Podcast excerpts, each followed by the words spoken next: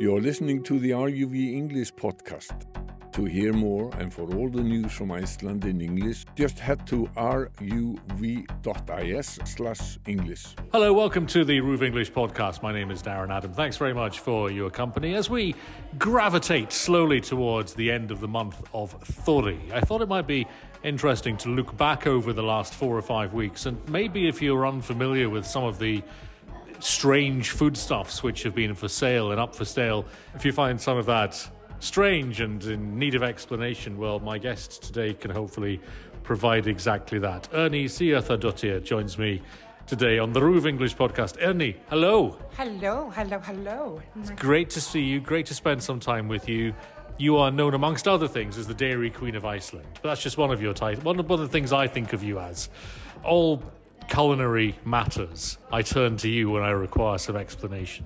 So let's look back on the month of Thorri. Yeah. Where would you want to start with some of those unusual foodstuffs that appear? Yeah, I mean, obviously, there are some very delicious and some not so delicious, very strange items. Um, but there is one thing. These traditional foods are not only available at this time of year, but also pretty much all year round, although the selection becomes greater at this time of year. So, Thorri, it's basically the fourth month of winter.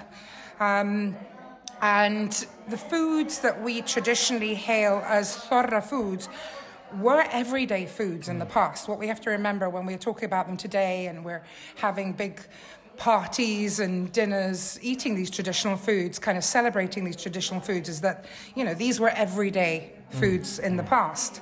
Um, they can be as wide ranging as the traditional smoked lamb, which we all know and love, dried fish, uh, various styles of um, black pudding, uh, white pudding. But then you can get some really random things like fermented whale blubber, shark, uh, whey pickled, um, whey pickled meats, uh, offcuts from the lamb carcass. These kind of Yes. cuts, if we think about nose to tail eating, these kind of cuts that are not so typically eaten. Is that why these foodstuffs were eaten? Maybe not so much these days, but was it about making sure every single part of every single animal was used? Yes, which I think most cultures all over the world have done. I mean, this kind of modern design of, you know, having prime cuts of the animal and almost, let's say, modern lifestyle doesn't allow people to spend the amount of time that they do cooking. Obviously, you know, this has changed a lot. So, nose to tail eating, it was necessity. It was basically live or die, use everything. And what you have to remember in Iceland is um, settlement 870 to 930 that time period people moving to this country this was quite um, a warm and fruitful country but things that have changed and have really impacted the types of foods that we're talking about today was the fact that the little ice age hit Iceland. And then you find yourself in a harsh country where nine months of the year is winter. Nine months. That gives you literally a couple of months of the year to not only grow, harvest, and preserve foods for the coming months. Um, also, in order to keep warm, trees were chopped down, deforestation occurs, and when deforestation occurs, another thing that happens is lack of salt becomes evident. With a lack of salt, traditional food preserving techniques that would have been bought here have now gone through the, you know, basically disappeared. And we found amazingly quite creative and interesting ways of preserving, and that being obviously there was smoking foods that helped increase shelf life.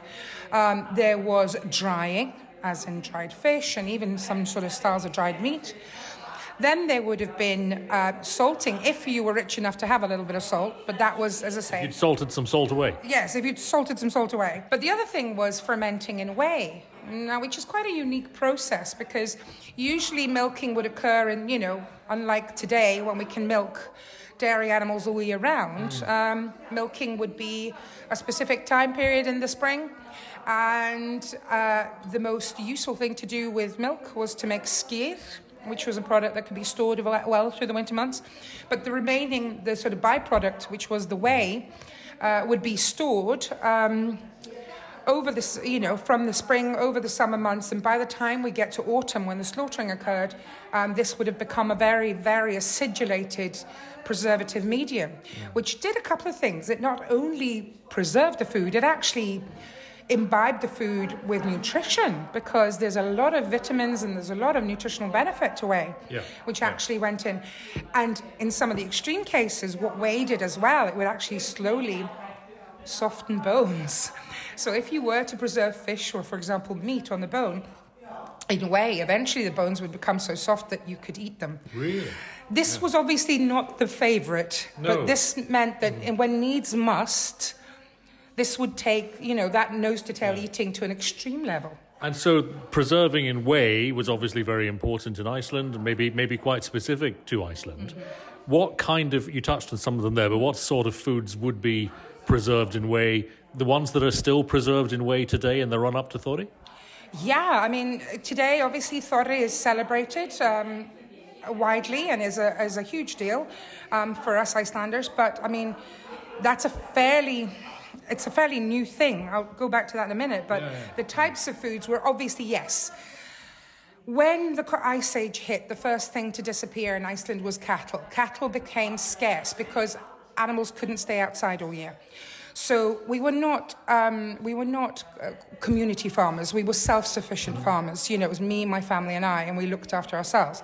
So each farm would probably have one to two cows, which would be stored indoors, giving the house warmth, but also um, utilized um, for eventually milk and meat, uh, for eventually meat, and, but also milk. Mm. But the otherwise, the hardy animals would have been sheep and goats. I mean, they're the ones that could, you know, Icelandic sheep. They, they can they can toughen yes. any weather. They're well, there's a reason those jumpers are made from the wool of, of Icelandic sheep. Exactly, water-resistant wool.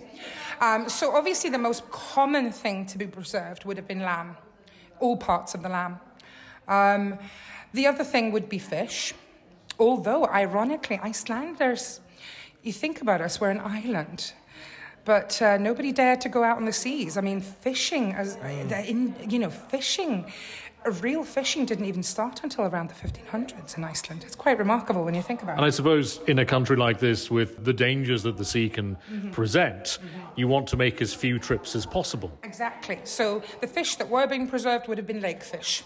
Yeah. Uh, we also know that you know there were some birds that were you know the goose, wild geese, etc., that were being um, used and preserved, um, and obviously their eggs, so that would have been preserved.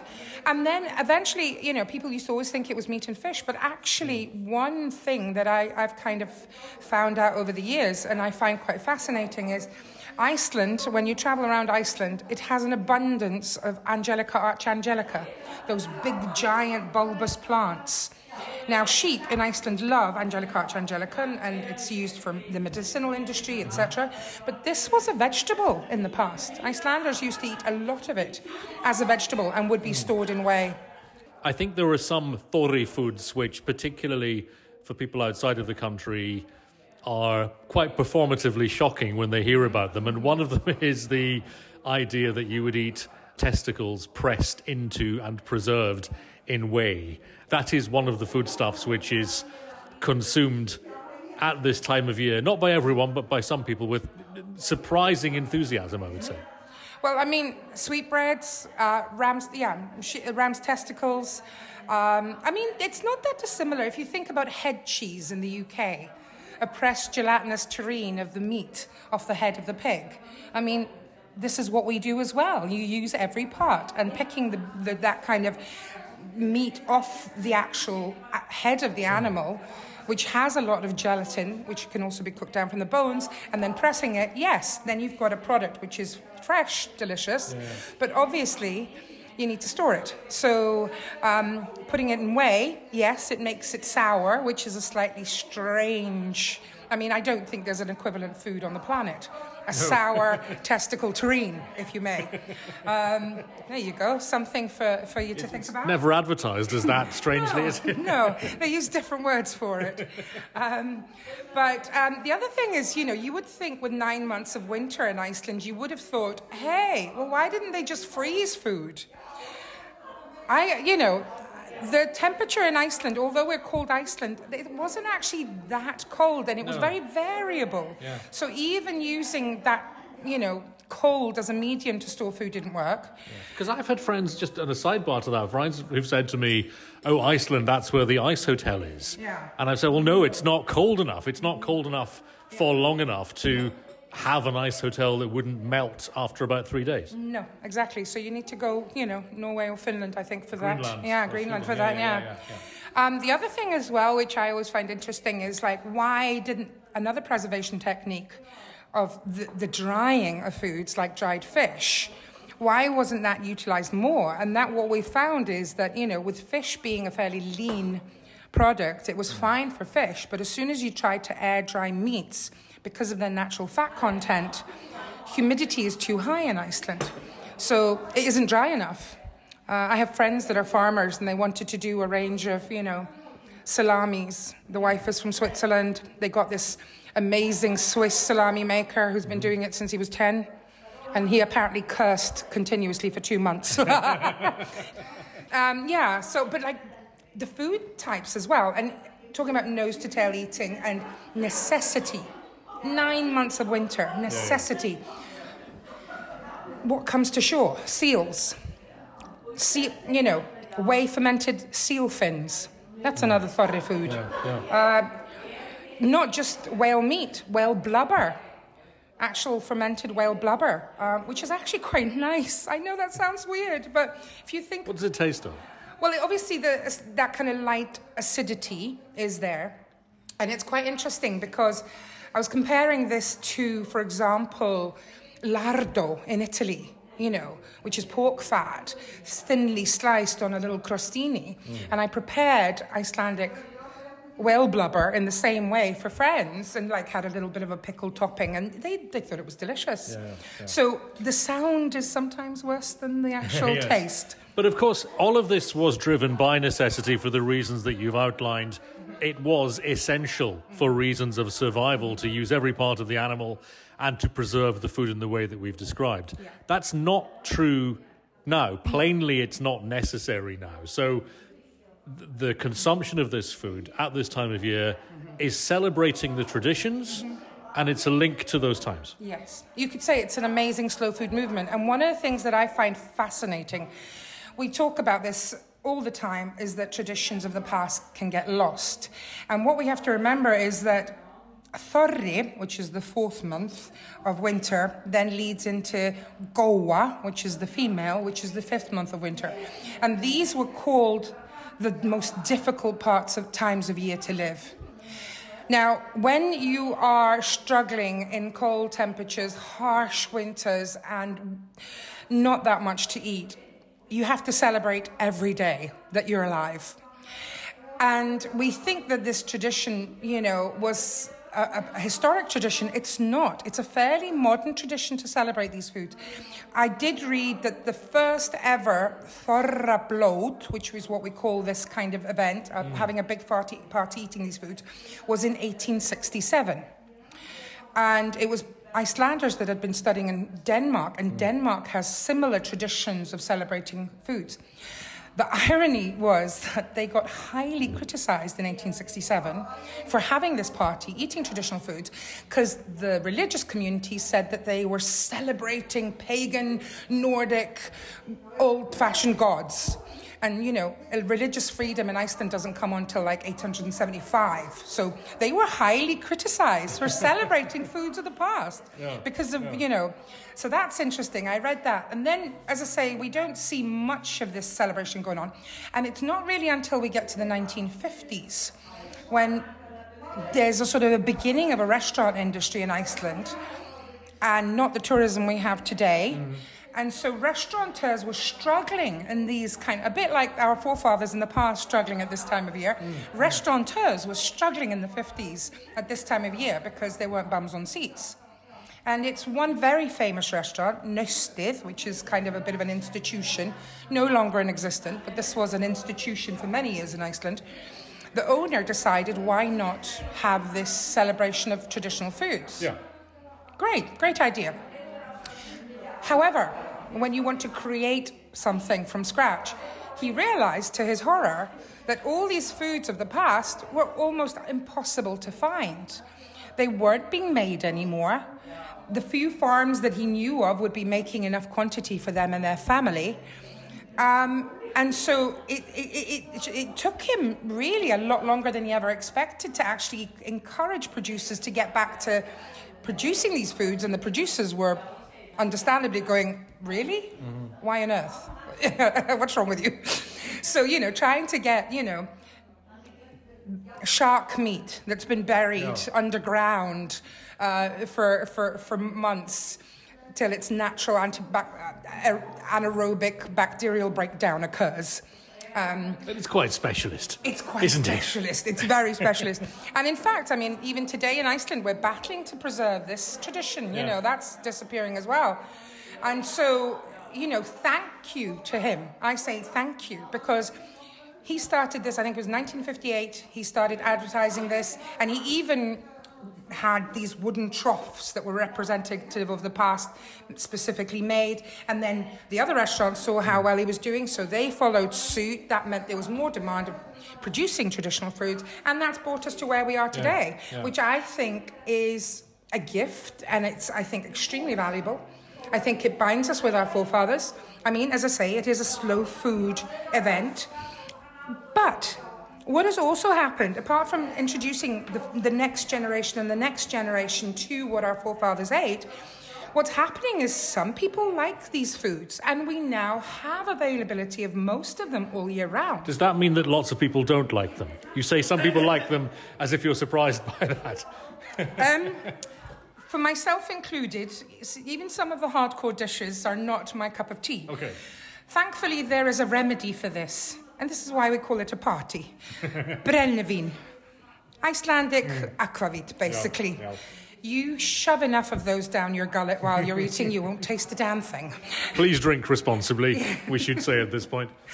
but there is a reason why, with traditional foods, it kind of it, it, puts tears on your chest and you down a couple of shots to make it more yeah. palatable because a lot of these foods are well again we've mentioned one the testicles and the whey cake the hákarl mm-hmm. the, the, shark obviously people who don't know much about iceland might say oh is that the place where you have to have the the putrefied fermented shark yeah these foods, these traditional foods, they're sometimes seen as a little bit like horror stories, aren't they? Yeah, and a, a challenge, and yeah. you know, oh, let's you know, let's dare someone to eat this. I know people that genuinely like putrefied shark. My grandmother loved it. It's like a strong cheese. The smell is worse than the flavor. So, you know, get yourself a good Munster or Limburger and you'll know what I mean, you know, mm. or Danish piece of Gamle Ole it's the same. Where would you recommend somebody starts? I mean, we're now at the end of the month of Thorri, but of course, these foods mm-hmm. can still be uh, acquired in all sorts of places. And that's the wonderful thing the supermarket. It's the best place, the supermarket. And as I said at the beginning, unlike our neighbours, Denmark, Sweden, Norway, who have really gotten more and more distant from their traditional past, and also their past was different because they had firewood and they had salt from, you know, sea salt, uh, mining salt. Today, the best place for you is not some specialist store, it's actually just the general supermarket. Yeah. And that to me, I think, says everything. It's wonderful. And of those foods that we've been discussing, what would you recommend for someone as a as a, as a gentle introduction? Okay, well, I mean, obviously, if you like herring, the, pickle, the range of pickled herrings is beautiful. Yeah. And the traditional herring just with onion is one of my favorite things on beautiful rye bread, because obviously one of the grains that grew here. So, rye bread with herring. The smoked lamb, thinly sliced smoked lamb, is a lovely, lovely thing. I mean, you know it very well. So, yeah. and this we would traditionally eat as well on the unleavened rye bread. Don't be scared of dried fish. It's another one of these things that actually it smells strong. Dried fish was almost like when the cold uh, the cold temperatures hit Iceland, the little ice age hit Iceland. Obviously, grains became scarce. So dried fish was almost like the Icelandic version of bread, and it was usually spread with butter. Yeah, and oh, it's lovely with way. butter. Yeah. And it is very easy to get hold of. It's one of those foods you can pick up at the airport as you leave the country. It's at the petrol station. At the petrol station. Yeah, Yeah, yeah. Because it is a healthy, high protein snack. And it doesn't taste so strong. It's actually, the smell is a bit strong, but actually the flavour is lovely. And with a bit of butter, mwah. yeah. I prefer that over a bag of crisps. Also, I would say, obviously, white pudding and black pudding, they're not whey fermented. If you want to try something whey fermented, don't be scared of the testicle terrine. Now, I say this, but it's actually quite pleasant. Um, has a combi- it has sweetbreads in it as well. So, you know, sweetbread's nice and soft. So, if you are used to nose to tail eating and you seek out those kind of restaurants wherever you are in the world, you know, I think this will be an absolute paradise for you. Is it exportable? Is this is this cuisine? Do you think too specific, too Icelandic, too hardcore to find a market in other parts of the world? I would, and, and this makes me sad to say this, but my personal opinion is the answer to that question is yes. I mean, I find that modern palates already are extremely delicate. I think people's relationship with food has become almost, to a certain extent, slightly unhealthy. Hmm. It's almost as if it needs to be some sort of sanitized, you know, follow the date stamp eating today. And I find a lot of people, especially the younger generation, that haven't got any connection with these foods, you know, they won't even try them. I mean, the way I was raised, and probably yourself as well, there was no saying no to mother if she put something down in front of you. Mm. And I think nowadays they can always say no. So I don't think it's exportable at all. However, you don't need to do that. Come over here. Try it here in the environment that it was created. Look at us now. We're looking out the window. It's minus five. There's snow covering everything. The car park outside is one big ice Yeah. skating rink. Well, I should say we've actually come here for lunch, which was delicious. Just remind me where we are. It's called Ráðagerði. Yeah. And it's in a the town, well, part of the town called Seltjarnarnes. Seltjarnarnes. Just to the west of, of Reykjavik proper. Like. Um, yeah, and we're, as you say, looking out over some amazing views. Our desserts have arrived, so I, I might, for both of our sakes, pause the conversation and say, Eirný Sigurðardóttir, thank you very much indeed for taking us through uh, and towards the end of the month of Thorri. And I guess final word is that you don't need to confine yourself to that month to try these foods in the same way that in the UK, if you wanted to have turkey with cranberry sauce and Brussels sprouts in July, there's no law against it. Or haggis in, you know, in December. Mm. Of course, yeah, no problem at all. Eirný, thank you very much indeed. This is the RÚV English podcast. Get in touch anytime by email english at ruv.is. You're listening to the RÚV English podcast. To hear more and for all the news from Iceland in English, just head to ruv.is slash English.